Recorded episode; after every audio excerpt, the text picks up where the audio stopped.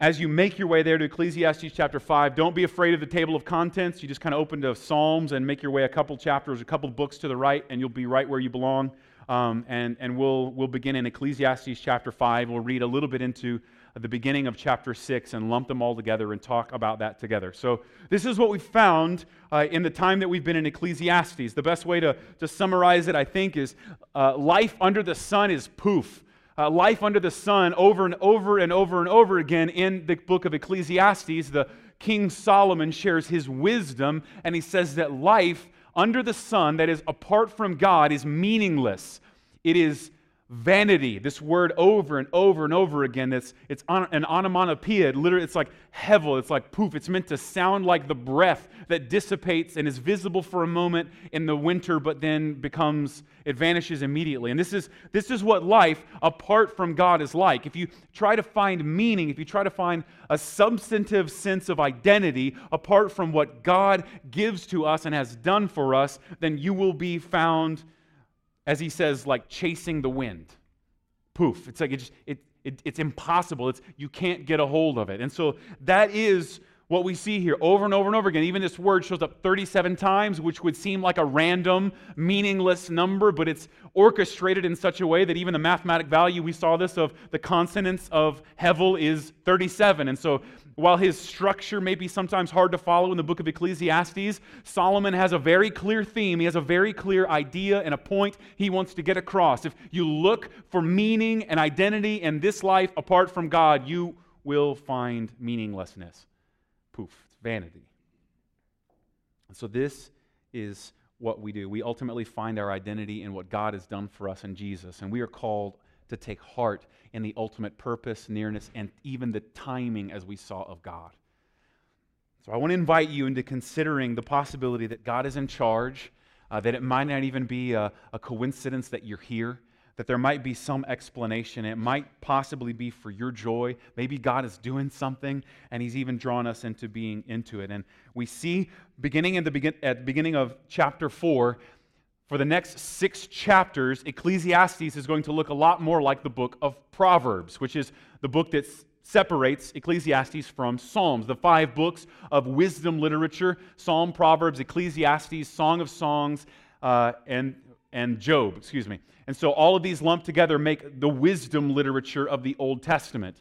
And this particular one starts to look from here on out like Proverbs, like just kind of a rambling of wisdom. It will seem disjointed. And so here's where I want to want to tell you where we're going. And, and for the next few weeks, this is what it'll look like, right? There'll be kind of a randomness to the things that we discuss. And then we'll be like, okay, now that we've discussed how meaningless these things are, thank God that He has given us identity and life and hope in Jesus. Like, so it's going to be hard to land the plane for the next few weeks. It's going to feel really disjointed, right? Uh, now, if you remember our time in the Gospel of Mark, that's what this is going to feel like. He's like, immediately, he's got ADHD like me, immediately distracted. He's like, and then Jesus immediately did this, and then immediately Jesus did this, and then immediately Jesus did this. Squirrel, right? Like, and he's just easily distracted. And the same thing is true here for the book of Ecclesiastes. He's like, it's almost as if you can see him kind of writing notes of wisdom as he's walking around uh, uh amidst uh, uh, some things happening, and he's like, um, "Yeah, you you you know don't don't wear white after Labor Day or whatever you're supposed to. I don't know what that is." And then he's like, uh, "Also, um, make sure to change your socks." Also, it's better if uh, it's man, I shouldn't have eaten Thai food last night. Um, oh, thank God that He gives us meaning. Like that. That's that's the logical progression for the next six chapters is going to feel like that. It's going to be like well, then there's that. Well, look at that, that too. And, and then, oh, thank God that He gives us purpose. So here we go. We're going to run through some, some random th- things or seemingly random things thrown together. We find this picture of worship and religion right next to politics and government, right next to wealth and money. Verse 1 Guard your steps when you go to the house of God.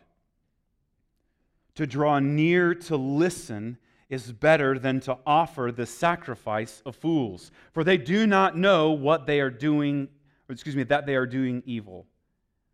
Be not rash with your mouth, nor let your heart be hasty to utter a word before God. For God is in heaven and you are on earth.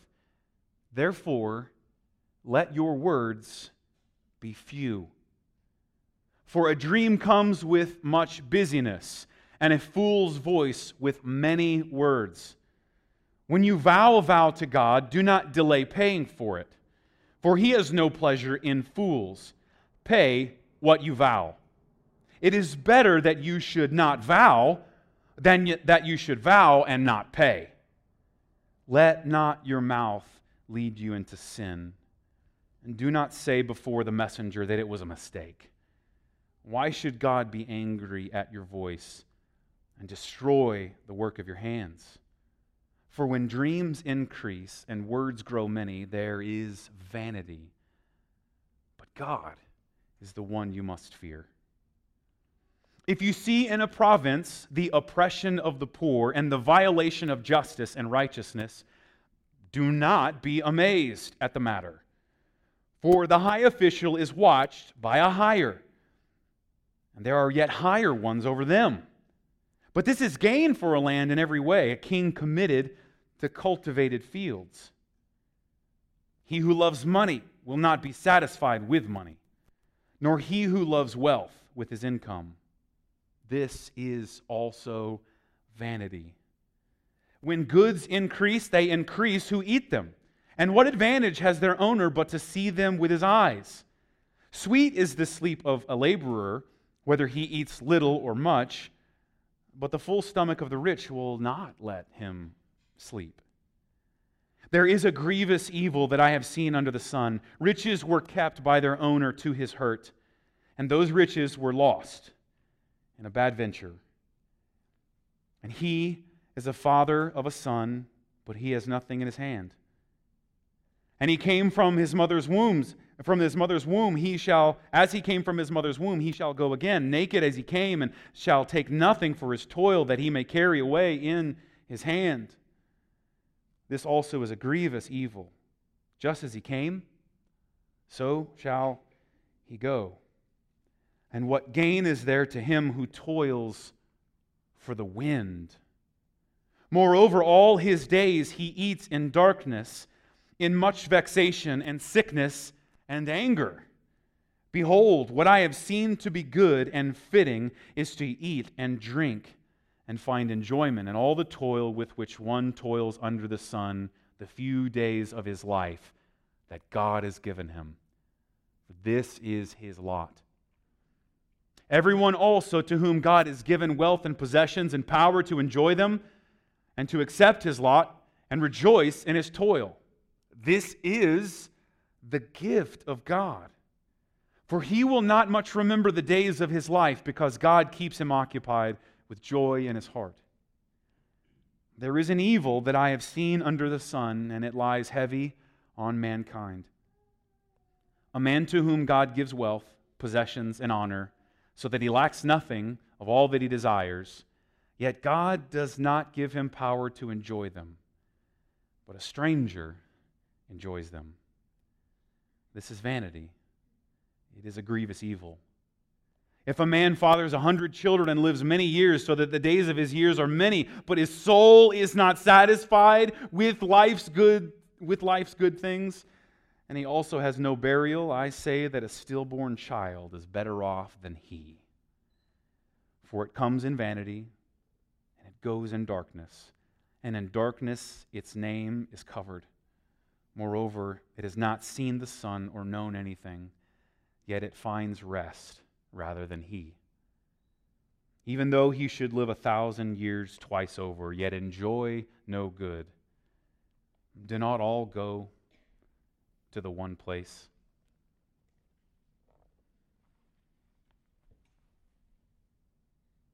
As is the case with the last few weeks, I hope to invite you intentionally into a kind of temporary sorrow. I'm going to be a downer. For the next few weeks, I'm going to intentionally, hopefully, invite you into a kind of sadness, a kind of despair. Not because I hate you, not because I want to drag you down, but I think that what Solomon, a man who achieved everything he ever wanted, leaves us with this opportunity to consider the possibility that to despair of things in this life apart from God is the beginning and the birthplace of genuine and authentic and substantive joy in God. to begin to consider the hopelessness of life apart from God under the sun, is the birthplace of true and lasting hope in what God has done for us. To begin to realize our own futility, to realize the futility of our own life, is to begin to understand and appreciate and even love God for his abundant giving to us. So, what seems like, I think, some reflections, some of them kind of half, half glass full, and some of them, well, let's be honest, the majority of them half, half glass, half glass empty, easy for me to say. Then, then you begin to see here, he, he's kind of inviting us into what I would argue is a temporary despair. And my hope is if you are currently finding your joy, your identity, your sense of accomplishment, your sense of value in something that you have done or something that you found apart from God, my hope is that our time together in Ecclesiastes will rob you of that joy. I, am not even afraid. I hope you find despair of those things. And in fact, it is God's mercy to you for you to despair of those things such that He can, as they slip out of your own hands, He can replace them with something greater. And so He begins in this chapter, after following up on this last chapter, reflecting upon what community will look like amidst oppression, what it really means to be called by God and given an identity from Him alone, and knowing His timing we find ourselves in some very practical things. First, he begins to talk about worship. Then, verse 8 and 9, he talks very briefly about some political and, and governmental things. And then, for the rest, all the way to the sixth chapter of chapter 6, he kind of lumps in a bunch of reflections upon a person's toil and wealth and money. So, you heard it. At least the top three things that polite company are not supposed to discuss on a regular basis are lumped here religion, politics, and money. Now, I shared this with you uh, before. I, I, hope that if we do intentionally talk about things that are countercultural and tough to talk about, we only want to do so as much as Jesus did. Uh, Jesus had a powerful way of doing some of these things, and here's where I would start. This is where I want to begin when we talk about uncomfortable topics, topics that might push back on your preconceived assumptions about the world. You see, we're in a weird spot where as we see this, I think Solomon was the first American. He really was. He was like the first man to be sad, not because he didn't get what he wanted, not because like his daddy didn't hug him enough, right? He's sad because he got everything he wanted. He found that every single one of his pursuits ended in success, and yet at the end, he's like, what a waste of time. None of them gave me meaning, and apart from God, it is meaningless. He's the first American. We're the first, I would say, like, we're like the first group of people that's existed, at least in a long time, where like the majority of us are, are angry and, and upset, not because we don't have what we want, but because we actually started to get it and it isn't satisfying. Let me give you a perfect example of this. One of my least favorite things to do in the entire world. You probably resonate with this, and this is such a this is like first world problems. Am I right? All right. Uh, buying, shopping for blue jeans. The worst, the worst thing ever, right? And this is odd because I don't know. A couple decades ago, that would have been a fairly simple process. Basically, one brand fit your, find your size, live with it. And, and along comes this consumer mindset to where if you have more options, more choices, there'll be more joy. If you get more, and more is always better, then on the other side of it, you'll, you'll be happier. And what have we found out? The more options you have, the less joy and satisfaction you have in the choices you make. The more options there are, the more confused you are. I mean, maybe it's just me, but are, have you never been there when the waitress comes back and says, Are you ready to order? And you're like, I'm, I'm, I'm still struggling with my options. And you're at an impasse, not because you're starving and not because you, know, you won't get what you want, but the possibility of getting so many of the things you want cause confusion. You get this? So much so that we have a, an idol of comfort that Solomon wants to undermine for us.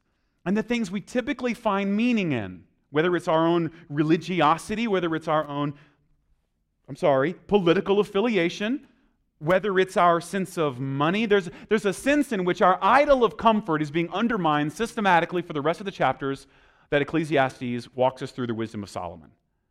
And every single moment, we're invited into this kind of difficult discernment. Here's where I would give you a little bit of help for the rest of the book of Ecclesiastes. There's this phrase that exists in, uh, in dominant society, and it's this word called awkward. You heard this word? And I want you to be aware of it, because here's what I would propose to you awkwardness is not a sin. But amidst a society of people who are drunk on their own entitlement, amidst a society that idolizes comfort, awkwardness is a sin. Have you ever heard people talk about this? Like they're, they're, they're kind of walking through and they're like, whoa, he's, he's really awkward. He's just, he's socially awkward. As if he like broke one of the commandments, right? I mean, like, oh my goodness, oh, he's awkward. Well did, well, did you talk to that person? Well, I, I don't want to talk about that. That's, that would be awkward. You get this? Can I just warn you? That notion is the result of a bunch of people so drunk on their own entitlement and so overly satisfied with everything that they wanted, such that now even the creature comforts that are robbed from us feel like dramatic offenses. Heard this?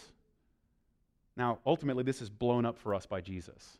Jesus was really good at intentionally, everywhere he went, having awkward conversations. That's kind of his thing. So here's what I would argue Solomon invites us into uh, to consider the possibility that our own sense of comfort is robbing us of greater joy. And that sometimes the best thing, and I'm following Jesus' own footsteps here, sometimes the best thing for your idolatry is for someone to poke their nose into your face and have an awkward conversation. You know, to talk about the thing that everyone knows about you, but no one has the guts to tell you. That's what we see here. So he begins with religion or religiosity, what it is that we believe are, we would say, like kind of the, the customs even of, of worship. So he begins, it says this phrase guard your steps when you go to the house of God. Now, he knew what he was talking about. He spent uh, all the money and energy he could to build the temple that he's referring to. Over 150,000 people were part of this project.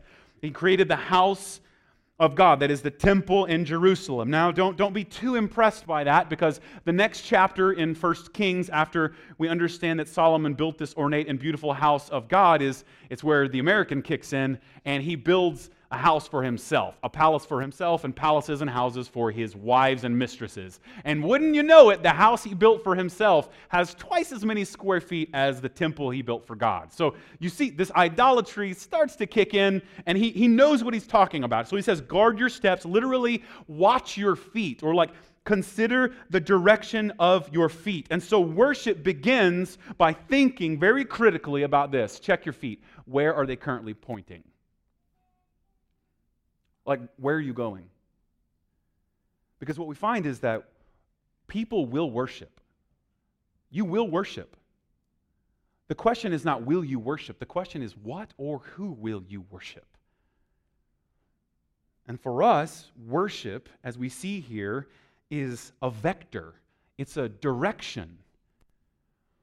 It's a, it's a location, it's an end that we're headed. So here's what I would ask you what are you currently, the language of in, in our church we use regularly is what are you currently investing your time, your treasure, and your talent into? Where is all of that going? Where does your time go? Who or what gets the most of it? Where does your treasure go? Who or what is the, the, the recipient of all your money? I mean, who you're really generous to? Who do you hold nothing back to when you spend money? And then your talent.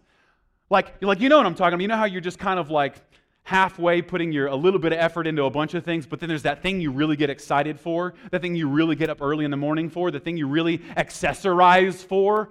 You know what I'm talking? This is a men and women thing. The thing that you tend to buy the most accessories for. You, now you're getting it. This is this is what we're worshiping. What's the what's the thing you're currently pursuing? What are you pouring yourself into? What are you currently trying to accomplish? Where are you going? Where do you see yourself in 10, 20, 30, 50 years? And where you see yourself will begin to unfold where you're going, where your feet are headed, and then ultimately what you worship.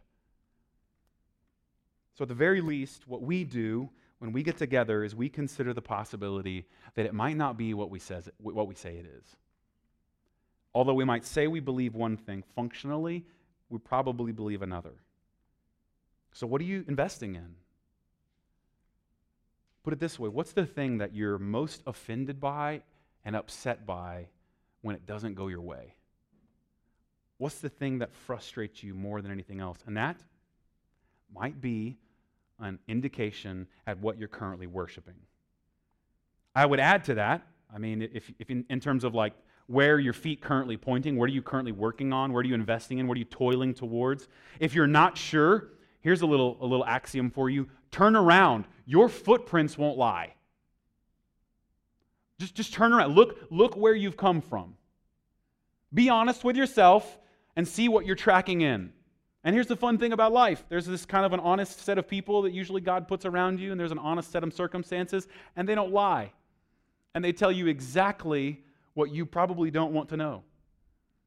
However, if you're currently just letting your own footprints remain in a blind spot, then we saw this last chapter. The best thing for you is inviting someone in close enough proximity who can throw the flag on you and tell you that you're a liar.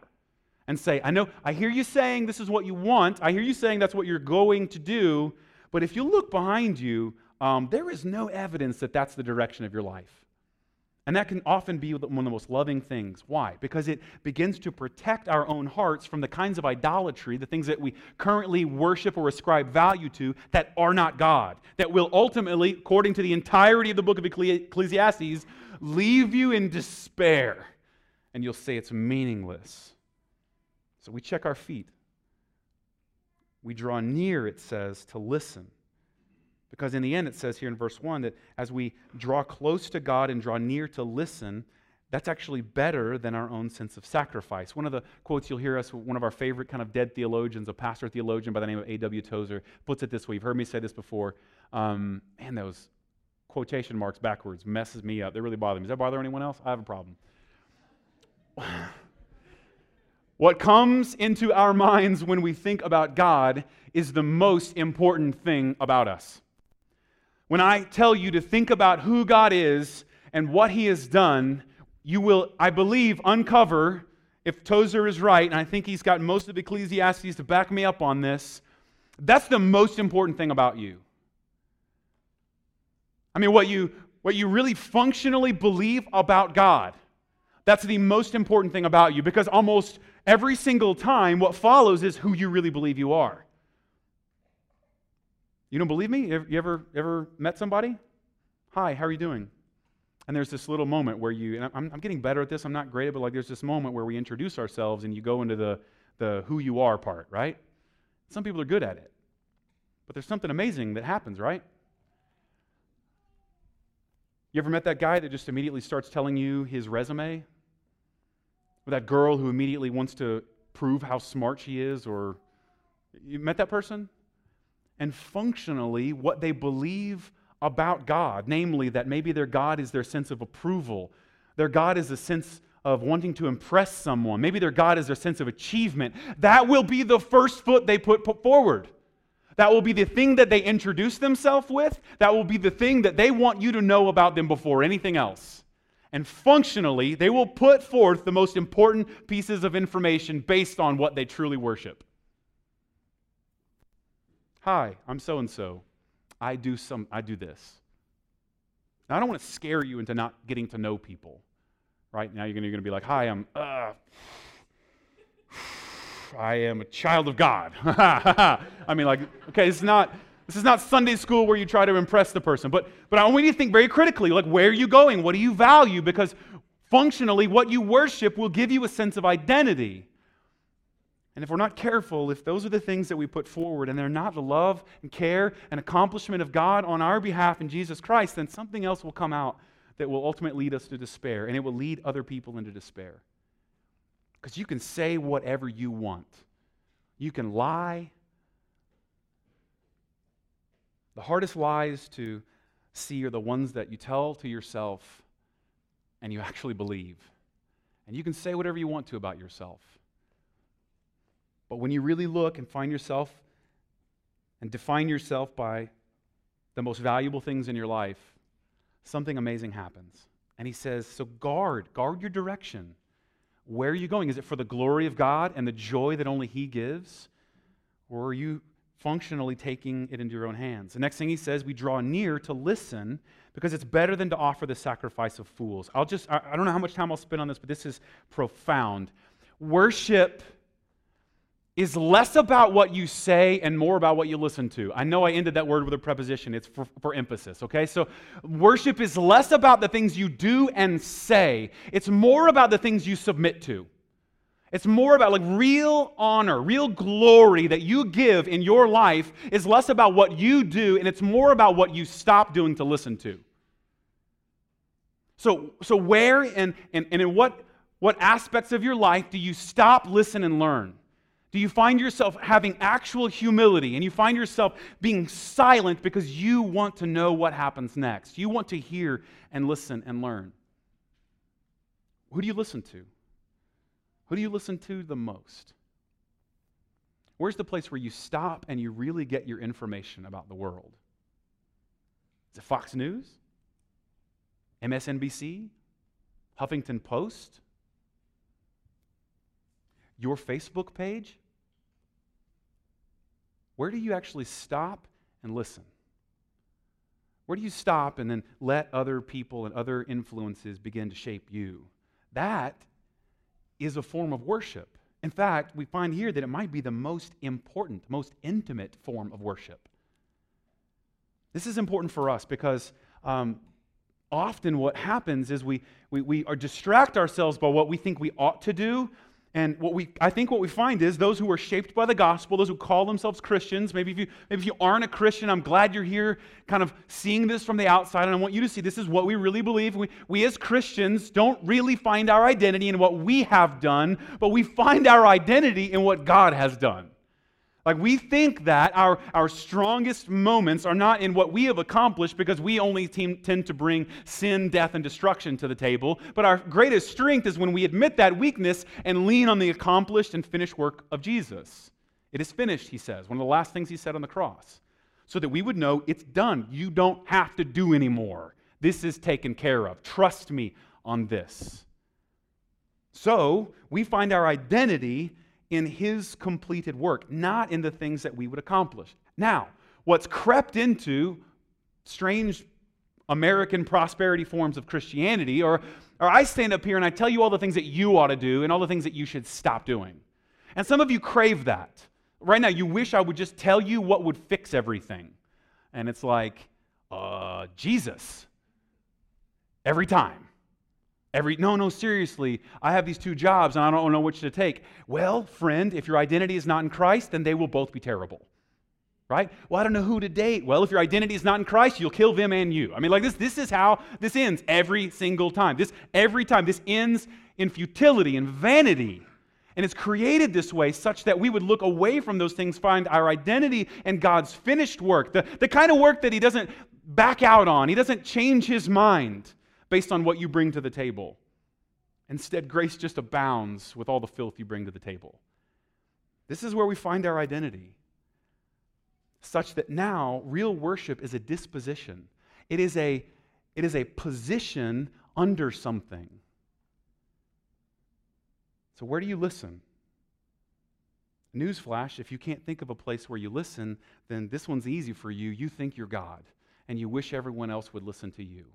But ultimately, worship is the result of listening. This is important for us uh, because maybe some of you are from a low church background um, where, where it's all about how much enthusiasm and passion and, and expression that you bring to the table. That's what worship is. It's, it's all about what you bring, what, what you feel, and what you experience right? This and, and this is going to be a detriment to you. Uh, one of the most important postures that we take in worship time because this is a posture that we take through life is what you're doing right now. You are sitting you're listening. And in fact it may be the most profound form of worship that you experience. In fact, what I've found is sometimes all the hype, shouting, is a distraction from a deep, a profound, and substantive emptiness. But from some of you, maybe you're from more of a high church background.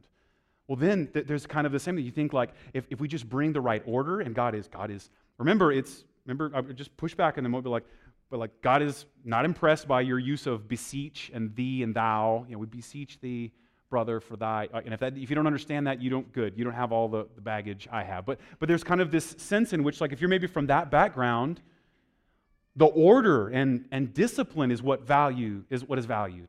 And as you draw to God, you, you, it's what you bring to the table and the orderliness and the cleanliness of it. This, this is the structure that brings value and that God honors.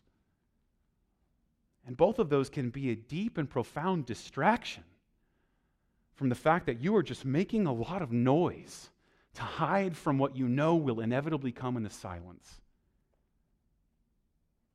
And both sides are meant to lay that down and begin to listen. Now you'll say, well, what about you? You're standing up there talking. Well, I hope I'm leading by example.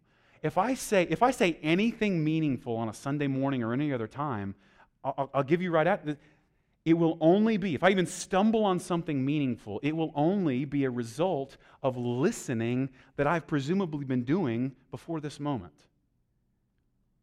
If I have not been listening, if I have not been sitting under this word, not lording over it to figure it out and master it, but if I haven't been sitting under it, well, then this is what happens. I, am bringing a sacrifice of fools, and I'm inviting you into a sacrifice of fools a sense in which we distract ourselves from God's finished work such that we just kind of make much of ourselves. So, side note, if you ever want to love and care for a pastor, me specifically, one of the best things you can do for me is help create space for listening. We saw this in Acts chapter 6. The church started getting crazy. The diversity of the church started making relationships difficult, and they, and they appointed deacons, these people that would come along and serve. Why? Why did they do that? So that the leaders could devote themselves to the ministry of the word and the ministry of prayer. Because after all, real worship is not what you do, it's what you sit under, it's what you listen to.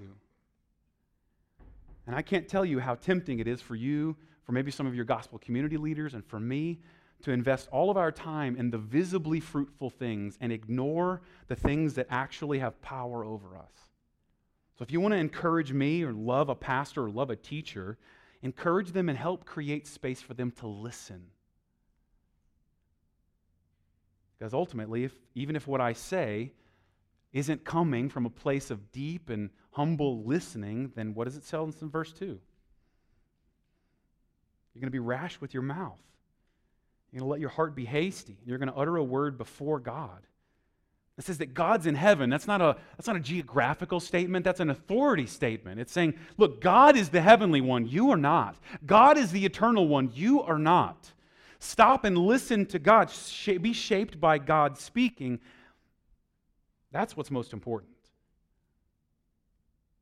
Have you at least got a few circumstances where you can relate to this? Where the thing that you said your mouth got you into trouble? Now this is ironic because this applies to both of us, but it just kind of it spreads out differently. You'll hear me say this a lot. You extroverts in the room, you know what this is like. And if you're like me, you're regularly going to have to repent of things that you said that you shouldn't have said. You're regularly going to have to ask forgiveness for things that you said and you didn't you were hasty, you were rash and you said it. And you're going to have to ask for forgiveness for those things. But the rest of you aren't off the hook. You're just more sneaky in your sin. So, some of you who are more introverted, you are regularly going to have to repent of things that you didn't say, but you know that you should have. And there is a and there's a hastiness of speech here that can happen both in the blabbing of the mouth, but it can also happen in the hiding of truth. Both of them are a cowardice, both of them are, are a distraction. So it says, Be not rash with these things. Instead, let your words be, free, be few. For a dream, that is an aspiration, like a, a desire for something, it comes and it, it creates much busyness, a lot of action. And a fool's voice comes with many words. Then he moves on to kind of the last step of worship before he moves on to politics and wealth. He says, When you make a vow to God, when, not if, notice he said, when you commit to God, we call ourselves to repent and to commit to God. When you make a vow to God, don't delay in paying it, for he has no pleasure in fools. So, uh, this is, I would just describe it this way. Uh, do you, uh, maybe the best way to ask it is like in the third person. Do you know someone who regularly makes commitments that they always fail to keep? Right? They like they always say, Yeah, I'm going to do that. I'm going to do that. I'm going to get to that. I'm going to get to that. Right? I mean, I've done this. And there's this strange thing with this is if you don't know someone like this, maybe this is you, there's this sense in which it feels good, doesn't it? When you tell someone you're going to do something nice for them, it you almost like feels like you have the reward immediately, right? Like, hey, I'm going to take you out to dinner this week. And in that moment, the person who says that makes that promise like, yeah, I'm a good person because I'm going to do that. But if you find yourself regularly on one end or the other of those kinds of commitments that never come to fruition, hang on. You might be making a, a, promise that you have no ability to keep. In fact, that promise might be a form of a sacrifice for fools. It might be a pleasure for a fool, but in the end, it's a distraction from real integrity. And so what happens is we'll make vows, we'll make promises that maybe we don't intend to keep, that will, will give us a short term pleasure, but will cause a long term destruction. You seen these? You make a, a vow, a promise, and in the end, what you're really trying to do is to assert your own sovereignty. I've heard it this way. And my father, he abandoned me, he beat me. And so I'm never going to trust another man again. It's a little vow, a little vow that protects and gives a little bit of pleasure in the short term, but in the end causes more destruction. You ever seen one of these vows? I promise I'll do this. God, if you'll just get me out of this, I swear I'll do this. You start to bribe and you start to begin to assert your own sovereignty, even in this case, maybe over God. You see, religiosity, the work of outward religion, the practice of religion, can often become something not based on what we believe, but based on the structures and rituals that give us meaning. And in effect, what they do is they imply to God that He now owes you. Now, we've talked about this at length elsewhere. It's like, it's like rubbing, uh, rubbing a, like a lucky rabbit's foot, right? As if like rubbing the rabbit's foot makes powers that be owe you something. And it's like God sitting up there and he's like, Well, I was going to curse you, but you rubbed that rabbit's foot, so you're right here, right? You've seen this? And that may seem silly. Okay, but now replace rabbit's foot with the thing that you know you won't avoid doing in the morning. That one thing, oh, you know you're not going to skip that. I'm not going to start my day off without, or maybe it's not a lucky rabbit's foot, but it can become something that, in effect, we exert our own sovereignty over in the short term, hoping that somehow God will owe us. And in effect, we've said we are God. God, I swear, if, if you get me out of this, I'll do this, as if God owes you. Or that we'll make a short term promise. I promise I won't do this again. When in reality, we just want to feel better about ourselves, experience that worship. Do you know what this looks like? Because in the end, what we believe about God will be evident and will be the most important thing about us. And if what we believe about God is that He owes us, well, then, friend, you think you're God. And He says that ultimately that will lead to destruction. Then He moves on to where it gets a little messier. It says, If you see in the province the oppression of the poor, and the violation of justice and righteousness, do not be amazed at the matter. Now, we talked about this more at length last week about oppression as it exists should not be a surprise for the Christian. If we really recognize our own individual depravity, when we recognize the darkness that exists in our own hearts, it shouldn't surprise us that when we get together in the organizations we make, there's also some depravity systemically involved, right? This shouldn't surprise us. It shouldn't, systemic injustice, systemic depravity shouldn't surprise us. In fact, as Christians, we should be the first one to admit it. We should be the first ones to say, yeah, I'm, I'm kind of complicit in it to the point where we even saw if you find yourself thinking, right? If you find yourself thinking, well, I just, you know, I don't know who the oppressor is. Remember, this is like crazy uncle, what's her face, or what's his face? Well, I don't know who that is in your family, right? You know, I, I said, you know, crazy, crazy Aunt Carol, whatever, like that's whoever that is, if you can't name that person in your family, you're that person. And the same thing is true. If you can't name injustice or oppression, be careful. You might be complicit in it. You might actually be a part of it. The same thing is true here. It shouldn't surprise you. Don't be amazed at the matter. High official high officials have those above them, and then there's even some above them. And, and there's an injustice that happens across the spectrum. And if you lean a little further left, you will probably lean toward believing that the, the rich and the wealthy are the ones that are in evil, and they're a, they're a cancer on, on our own society. And, but if you lean a little more right, you'll tend to think that the poor are the ones that are a kind of a cancer on our society. And what I would argue is that the injustice and unfairness happens across. You, you end up overtaxing people in such a way that it doesn't actually benefit the people that need it. And everyone loses. This shouldn't surprise you. I'll, I'll, just beat you. In, in, in what, three years now, when we do this all again and we try to elect another president, okay? The one thing you, having listened to this after today, can't do is act surprised, okay? Again, he just says, please don't be amazed, right? So when things don't turn out as bad as you thought they were for the next three years or as good as you thought they were for the next three years, please, there's nothing new under the sun. It happens. Thank God our hope is not in this. And when we see that injustice, we ought to be the first ones to admit it, to point it out, and begin to think critically about our own complicity or involvement in it. Because pursuing that kind of power will corrupt. He says that that kind of corruption even affects money. He says that he who loves money will not be satisfied with money. It ends up being futility. It says, nor he who loves wealth with his income. This also is vanity. Now, this is important because this is from a person who is speaking from the top of the Ponzi scheme. This is the guy who had all the power, this is the guy who had all the wealth. And this is the perfect case of the rich get richer. There's one case in which we see the, the Queen of Sheba, another wealthy person, comes to visit Solomon, is so impressed with his wealth and so impressed with his wisdom that she gives him more wealth. Right? Like, I'm so amazed at your wealth. Here's more. I mean, it, boggles the mind, right? Rich get richer. And from the top of the Ponzi scheme, from the top of the ladder, he's looking down and saying in a way that you and I probably can't, there's oppression here, and even if you think that it will satisfy you to get to that point, that there, if you think there's a comfort level that comes from your own achievement and the cruel of wealth, you end up in despair. It's futility, it's vanity. And he leaves us with a dark thought. It's a grievous evil. That in the end, death is the final revelation of any and all misplaced human values. Death reveals what you worship. Remember where he began? He said, Check your feet, check where you're going. And he ends by telling us, Death reveals your feet. Death is the ultimate equalizer, it is the final arbiter.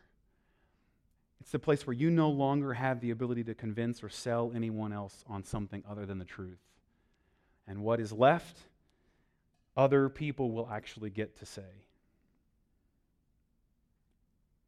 As a person who's invited to do funerals, I just got to ask you what do you expect them to say? What do you expect them to say? What do you want them to remember? What do you want them to talk about? And your answer reveals your feet. Your answer reveals what you really value, what you really worship. And the things that you are so afraid of them saying when you're dead and gone reveals what you really value. And the things that you wish that they would say reveals what you really worship. I pray, I hope that if this is the case, one day what I really value hits the fan and they, there's nowhere to hide it. And I pray that they say he was a messenger. Let's put him in the ground and let the message go on. But I'm afraid that if you looked at my time, talent, and treasure, then you might find that my feet and maybe even your feet are pointed at something a little bit differently than you aspire to. And maybe you're heading in a direction that's different. And I would argue will end in futility. I have good news for you. The futility that comes from aiming for things less than God is picked up in Romans chapter 8. And he says that the nature of creation in futility and vanity is not an accident, but it's meant to be a canvas for something that God is doing for us in Jesus.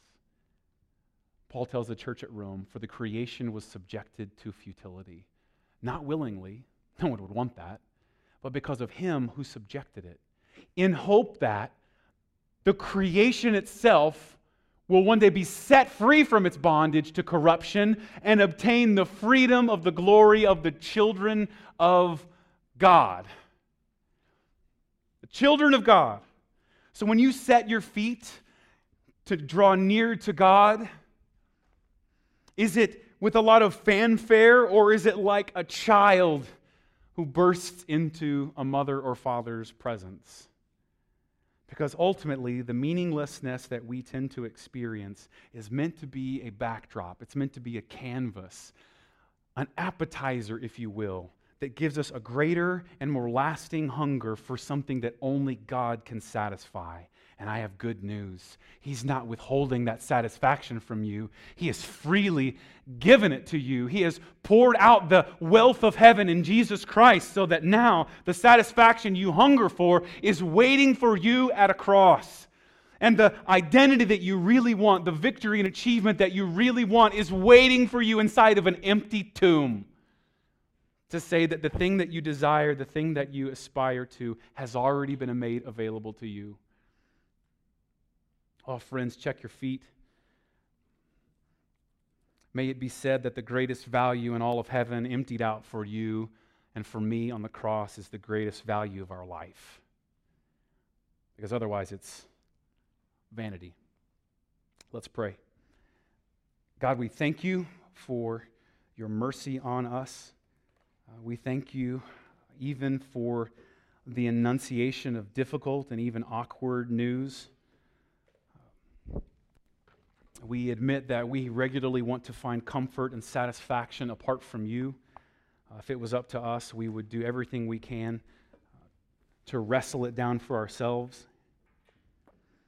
As if there's someone in this room, if uh, they've come in here this morning and, and maybe this, this good news of what you've accomplished for us seems far fetched, seems like a fairy tale, maybe seems too good to be true or even too inconceivable to believe. I'm so grateful, God, that you've brought them here. I pray that first you would grant a comfort to them to know that they have drawn near and it is not with vanity, uh, but you have brought them here. And the second thing I pray that you would begin to instill in them is a curiosity, open their eyes and open their own ability to believe and conceive of the possibility that you have done something greater, greater than anything we could accomplish or amass for ourselves. God, for the rest of us, maybe we know this good news, or maybe even now our hearts are beginning to be opened to it. We're beginning to feel that, that victory that allows us to be, even though it feels like futility in our own life, that we ultimately are adopted into a family such that we can be sons and daughters of the Most High God. And we know this, but if we were really honest, our trajectory is for other things. And if someone were to really assess where we invest our time, talent, and treasure, and if someone were to really assess the way we invest our, our worry, our anxiety, and our energy, that probably wouldn't be anything that looks like you. Would you begin to open our eyes to the possibility that that's futility? That real destruction doesn't necessarily come from failing to achieve it, but real destruction comes from possibly, like Solomon, achieving it and looking back knowing that you've wasted your entire life trying to do something that means nothing, chasing the wind. So instill in us a sense of excitement, rally in us a sense of joy and your accomplished work in Jesus Christ. May we look away from our own work. May we look away from the despair and meaninglessness of this life and see the joy that you have granted to us freely and graciously in Jesus Christ for the life to come. I thank you for this life. May it begin to come about and be evident even in this moment. In Jesus' name, amen.